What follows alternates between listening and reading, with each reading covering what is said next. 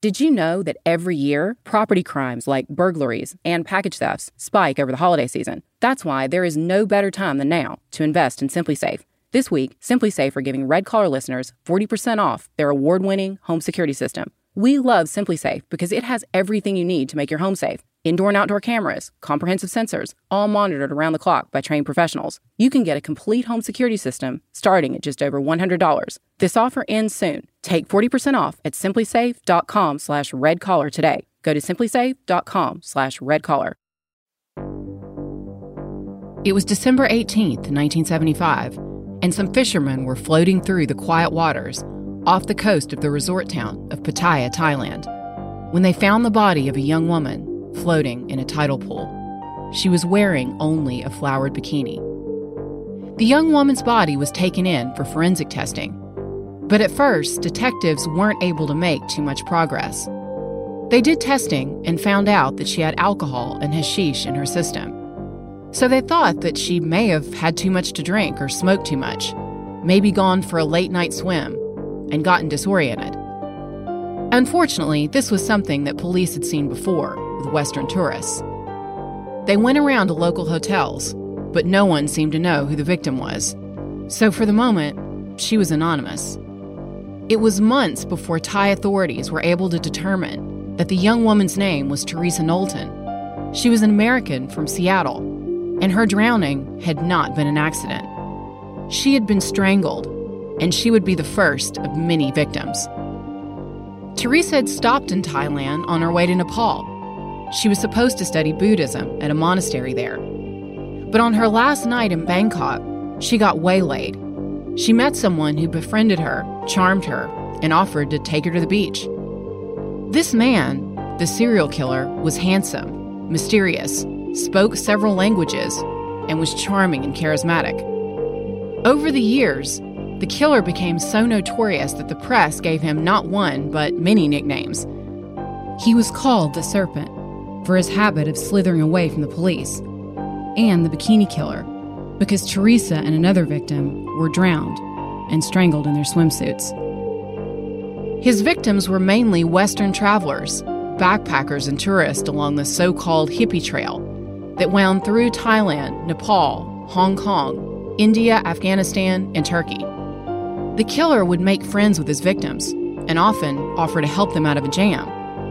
Unbeknownst to them, this would usually be a problem that he had created. Then he would drug them, kill them, and steal their identities. To this day, he's been convicted of two murders, but investigators believe that he's killed at least 24 people, maybe more. I'm Catherine Townsend. This is Red Collar.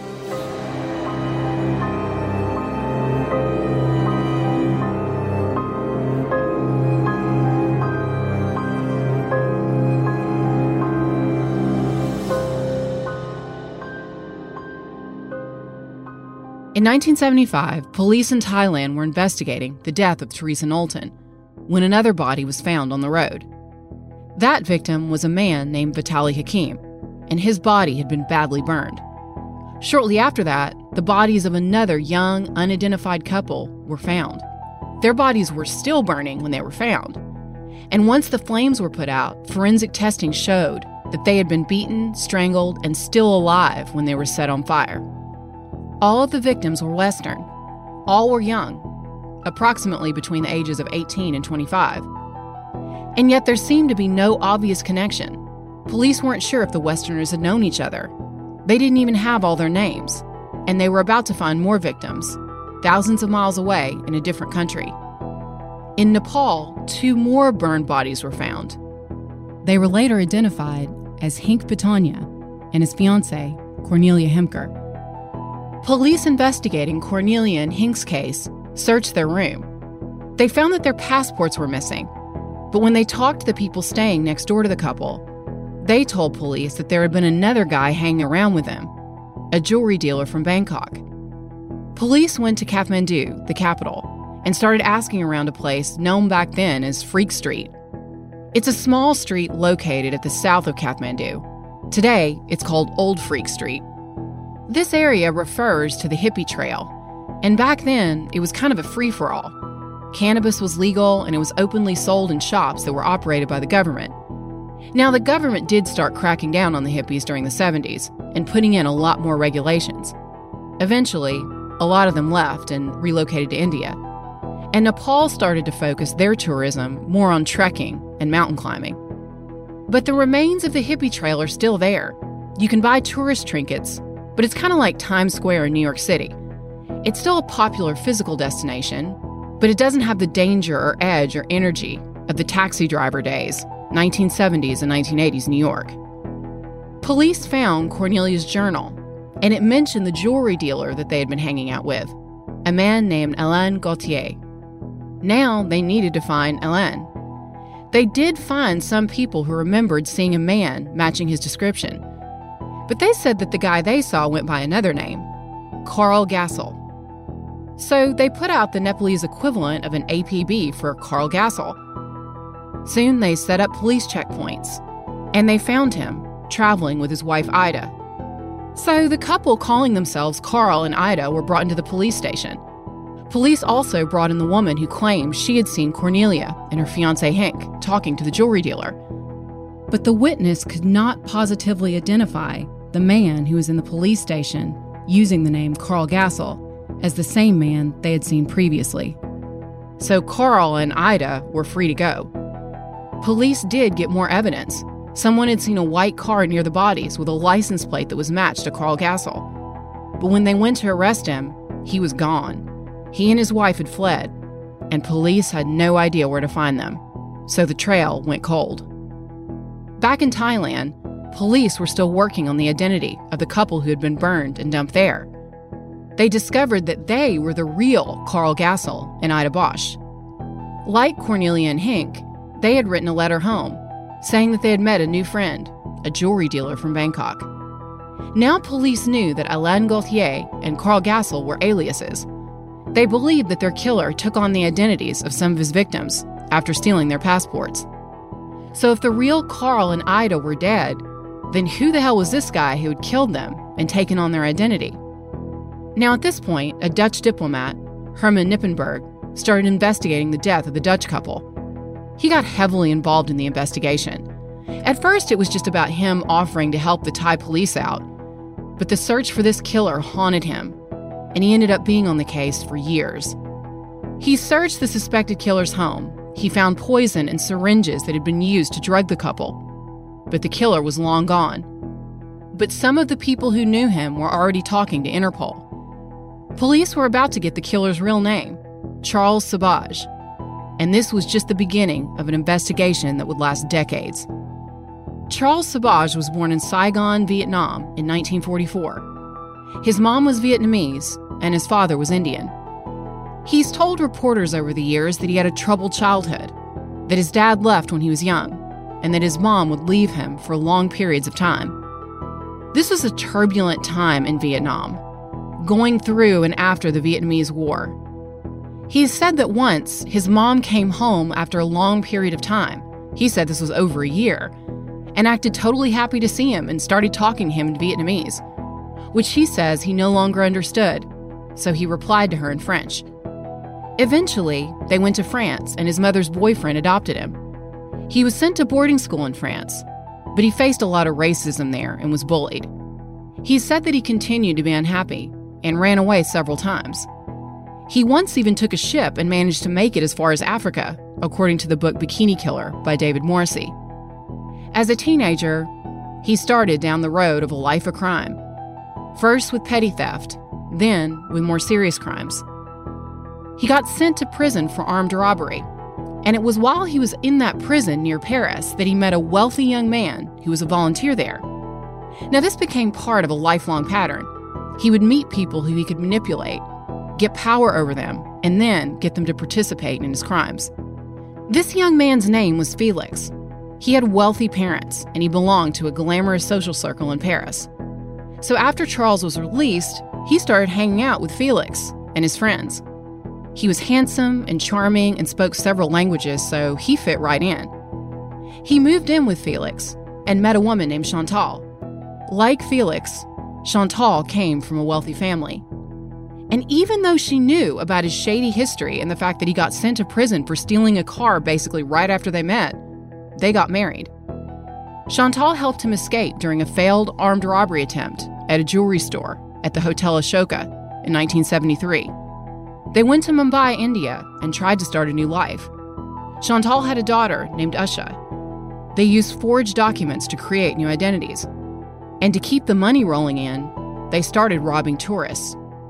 They focused on Westerners traveling the hippie trail. This was the height of the flower power, peace and love movement, and a lot of people traveling during this time were very trusting. Unfortunately, Charles and Chantal preyed on this. This was a different time. When I was 16, I lived in Paris by myself. Now, this was in the late 90s, and this is a major city, and even during that time, there were no cell phones, there was no internet. I remember having to go to a payphone and getting a phone card, and I had to make very expensive calls to my family. They could cost up to $100 at a time. And this was the late 90s. If you went to Asia during the 70s, your family would potentially not hear from you for months or even years at a time, and they wouldn't necessarily think to be alarmed. At first, when Charles and Chantal's new friends started disappearing, there was just no one to notice. Charles was sent to prison after his failed robbery attempt at the hotel, but he faked an illness and drugged the prison guard. Eventually, he was recaptured and returned to jail Charles borrowed money from his family and staged another escape. This time, he went to Kabul in Afghanistan. And he pulled exactly the same stunt again. He faked an illness, he drugged a prison guard, and while the guard was passed out, he just walked out of jail. In these parts of the world, if you had money, you could bribe prison guards. And Charles was very good at bribing people to get what he wanted. After this next escape, he went to Iran on his own. His wife went back to France, and told people that she never wanted to see him again. For a few years, Charles continued this criminal behavior, traveling around the world using various aliases, stealing people's passports, and when that passport stopped working, he would just rob someone else.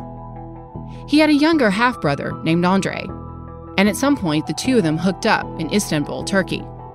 They committed fraud, and Andre was arrested. So Charles escaped, and Andre was left to serve an 18 year sentence by himself. Charles took on various identities and names. Sometimes he'd be a jewelry salesman, sometimes a drug dealer. Whatever he thought would impress his mark. Around 1975, with his brother in jail, Charles enlisted the help of a couple of new people. The first was an Indian man named Ajay Chowdhury. He was another criminal who went on to become Charles's second in command, and at the time, his best friend.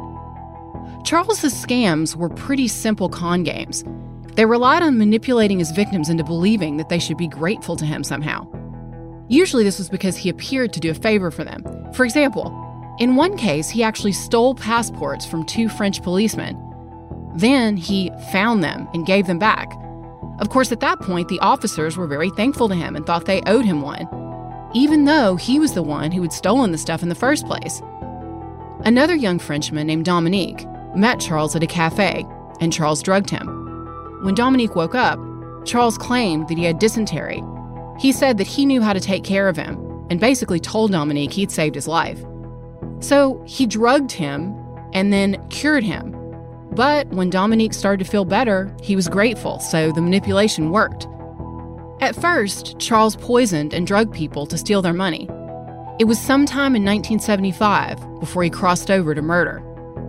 And once he crossed that line, it seemed like killing became to him just another possible solution. He was stealing from people and killing them so that he would not be exposed. Another of his known followers was a woman named Marie Andre Leclerc. She was just a regular girl, a medical secretary from Quebec, Canada, who went to India in search of adventure in spring 1975. While there, she met Charles under one of his aliases, Andre Gaultier. She started a relationship with him, and when she went back to Canada, he wrote her letters. Soon, he had convinced her to come back to Asia. She believed he was her soulmate. Soon, they met a couple, befriended them, invited them to the beach, and then drugged their coconut milk and stole all their stuff. But that couple, who were Australian, were lucky. At least they were still alive. So Charles, Ajay, and Marie kept traveling around. Charles needed cash. He was still trying to make a go of this gemstone business. He was negotiating a lease for a building and he needed to raise some money. That's when he met 21 year old Teresa Knowlton on her way to Kathmandu. Around that time, he talked another man, Vitali Hakim, whose body would later be found burned, into going with him on what Vitali thought was going to be a business trip where he could participate in a jewel deal. They went on the trip, but when they came back, Vitali wasn't with Charles. In fact, he was nowhere to be found. On November 29th, Vitali's body was found outside of Pattaya. After Charles killed Vitali, he stole his passport and flew to Hong Kong. He had decided to try his luck at the casinos in Macau. That's where he met Hank and Cornelia, who would become his next victims. He convinced them to fly to Bangkok. Investigators later found out that he reeled in Hank and Cornelia because they got sick. Now, of course, Charles had poisoned them and made them sick, but they didn't know that. So when he offered to take care of them, they were grateful. But then, while they were sick in bed at Charles's place, Vitali's girlfriend, Charmaine, flew to Bangkok. She basically showed up at his door, and at this point, it seemed like Charles was starting to panic. After that, Charmaine's naked body was found in the water. She had been strangled, like Charles's other female victims, and the bones in her neck had been crushed. Investigators say that Charles put Hank and Cornelia in a car and dragged them out in a remote area. He beat them severely, strangled them, poured gasoline over them, and set them on fire. And after these bodies were found, people close to Charles started talking. The two French policemen that he had stolen passports from and then found them later, and another young man, all flew to Paris, and they started talking to Interpol. Charles and Marie used the Dutch couple's passports to travel. Then they met Carl Gassel and his wife Ida, killed them, and stole their passports. By the time Charles flew back to Nepal after that, police had started to figure out that he could be connected to Cornelia and Hank's murders. He was arrested, but once again, police didn't have enough evidence to hold him. So once again, he was free to go. Like Charles Manson, Charles was collecting kind of a cult like family, but he was better looking than Charles Manson and much more cultured. He was traveling to Singapore, India, and Bangkok and kept collecting more and more family members along the way. By 1976, Charles was using yet another alias, Robert Grenier. Police had no idea where he was, they lost him. And at some point around this time, his sidekick, Ajay, disappeared. Most people believe that Charles murdered him. In 1976, he and Marie met two young women lost in Bangkok Mary Ellen Eather and Barbara Smith. By now, Charles had another scam going. He was using his girlfriend, Marie, to set up honey traps for his potential victims.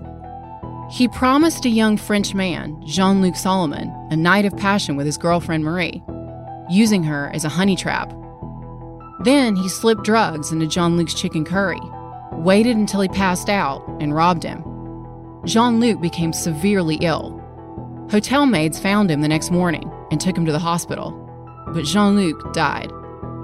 And after Jean Luc's death, Charles started looking for one more big score. He was about to commit his most ambitious crime yet. He was going to poison 22 victims at once.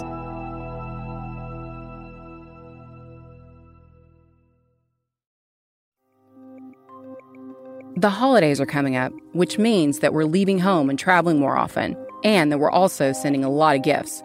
But it's also the time of year when property crimes like burglaries and package theft spike. That's why there is no better time than now to invest in SimpliSafe.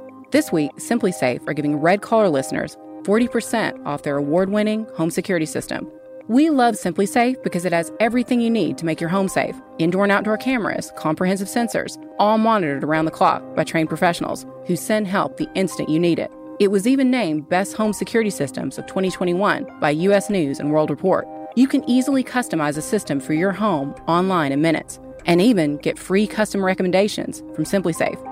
These are SimpliSafe's biggest discounts of the year you can get a complete home security system starting at just over $100. There are no long term contracts or commitments. It's a really easy way to start feeling a bit more peace of mind. This offer ends soon. Take 40% off at simplisafe.com slash redcollar today. Go to simplisafe.com slash redcollar.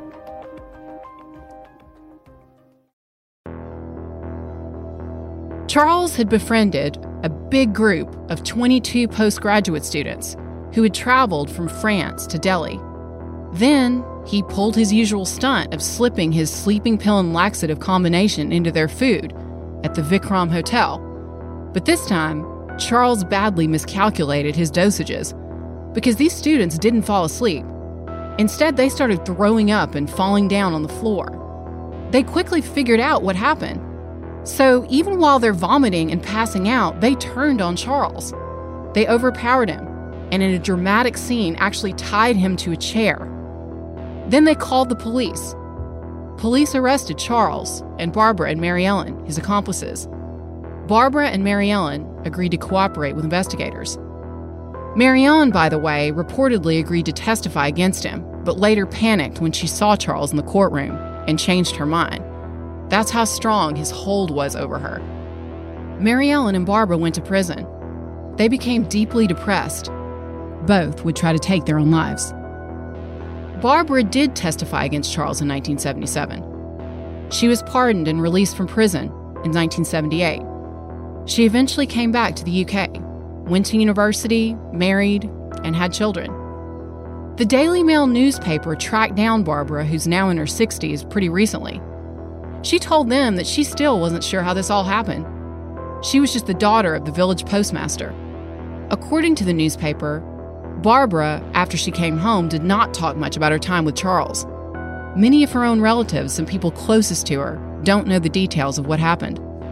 She said that Charles had a way of spotting people who were vulnerable and far from home and down on their luck. Police back then didn't have an understanding of red collar psychopathy like they do now.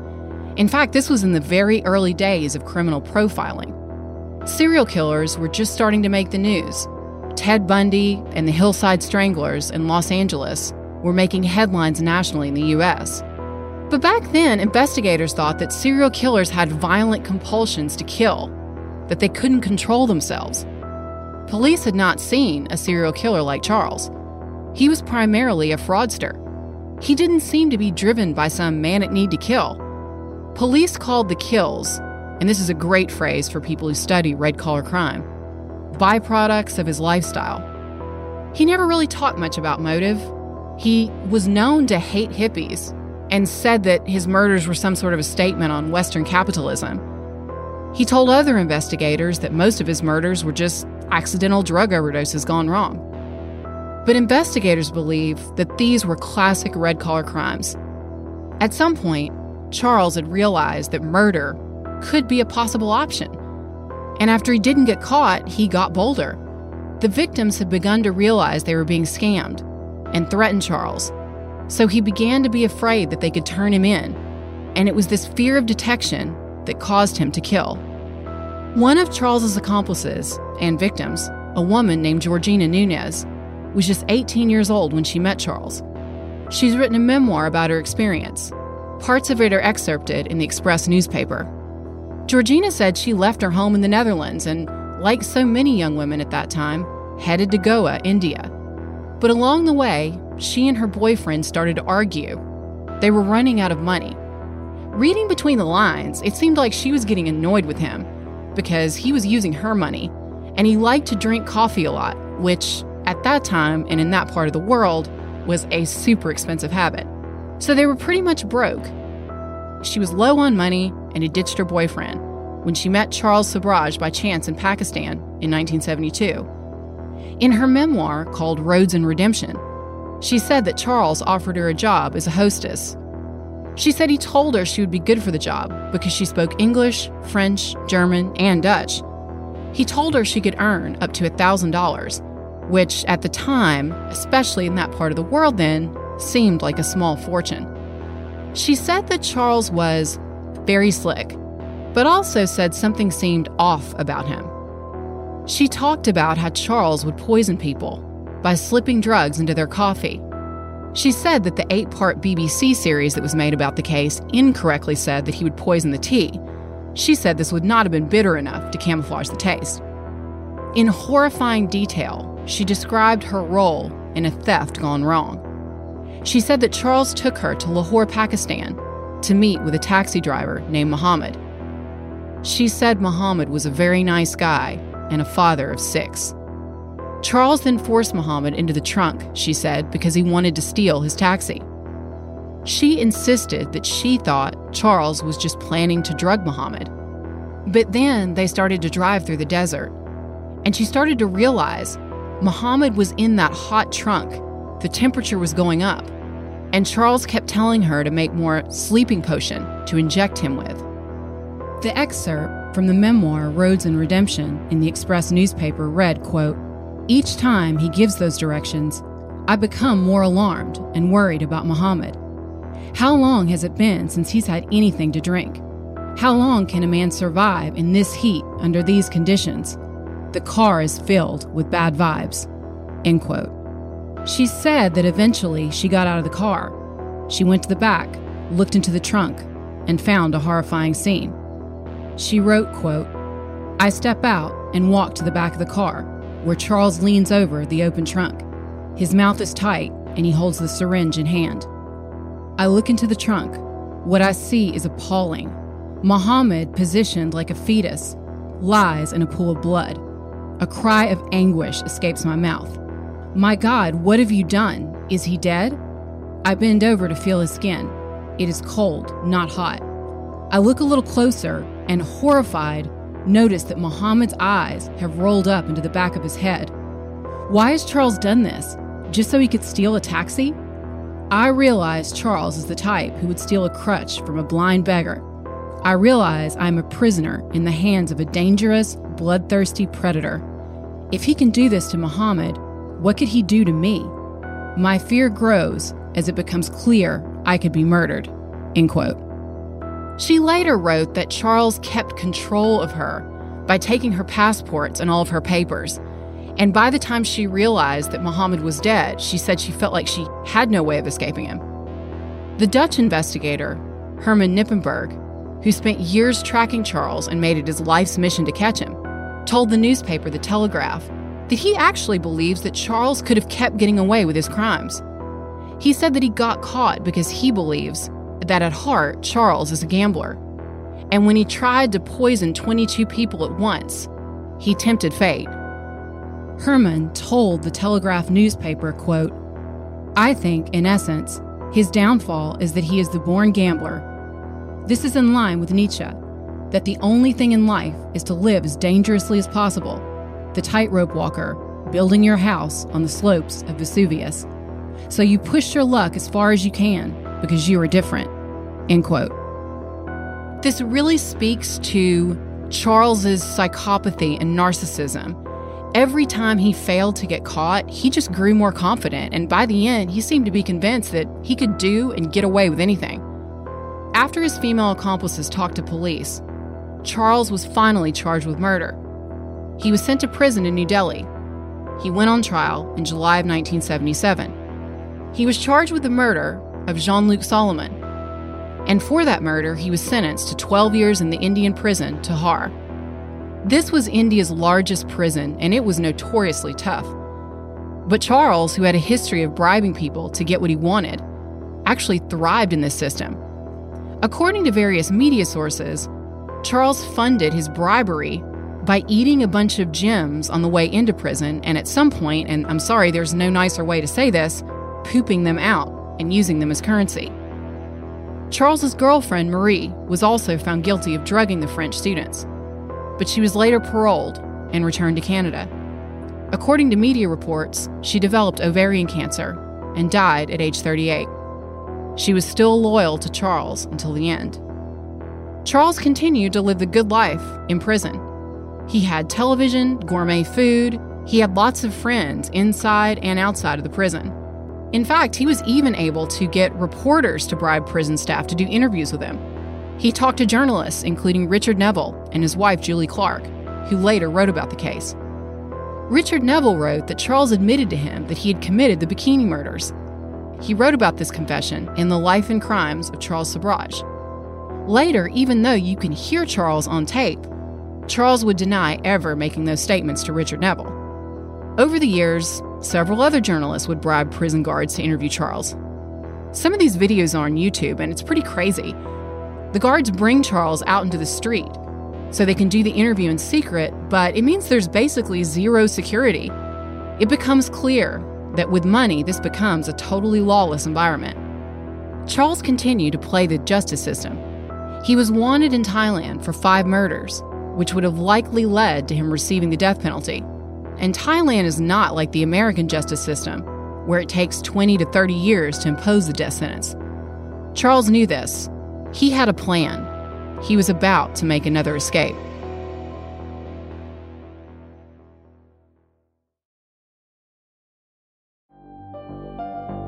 In March 1986, Charles, as he'd done so many times in the past, threw a big 42nd birthday party for himself.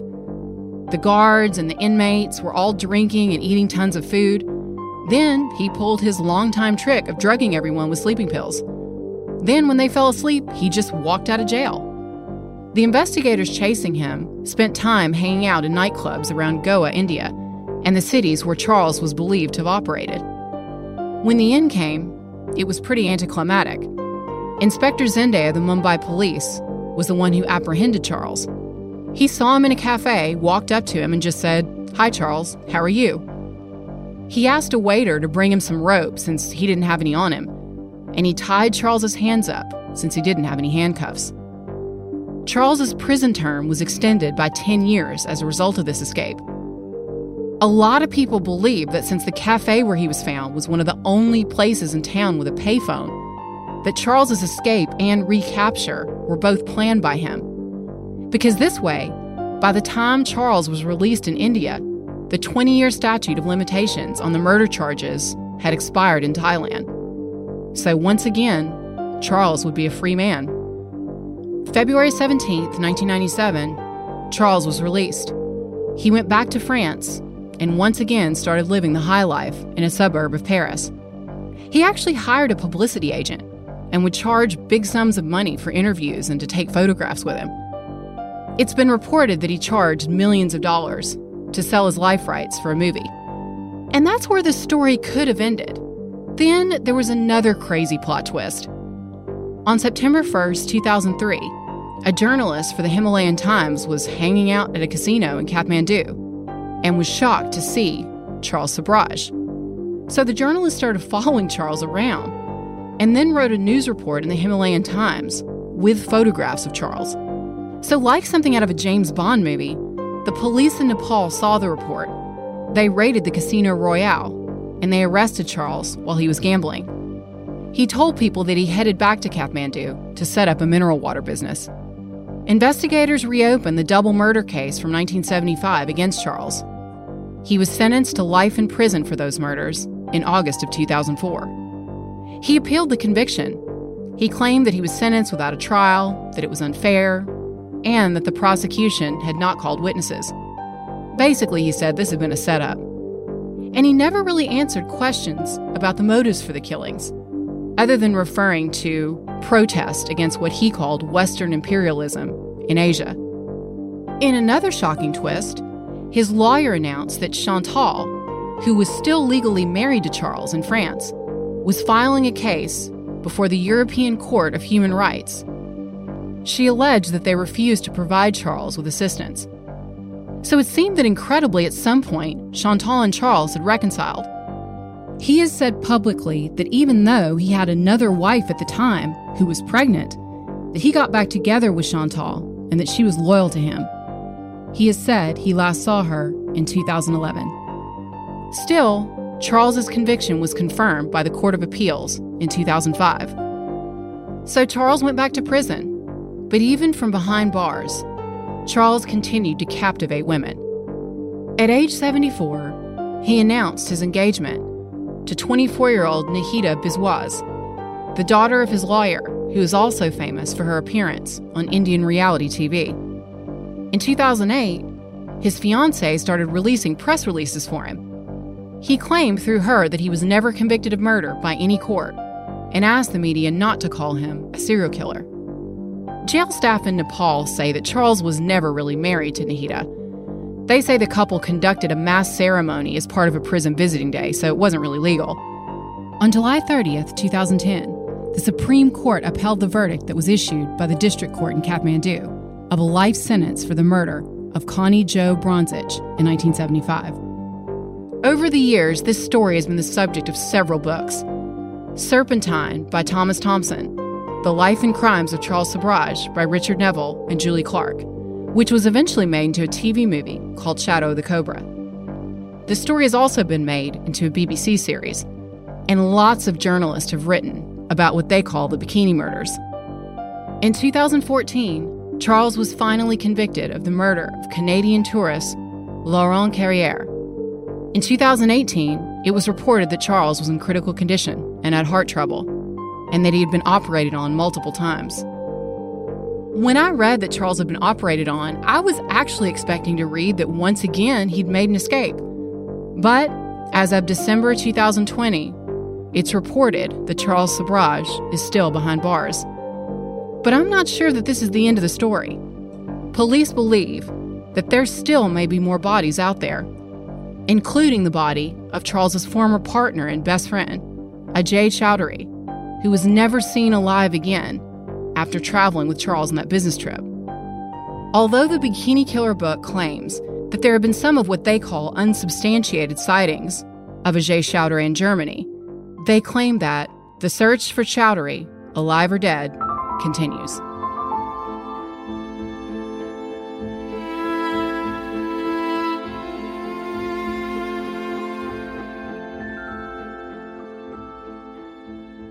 Red Collar is an audiochuck original podcast. Research and writing by me, Catherine Townsend, with production assistance from Melissa Gostola and Resonate Recordings.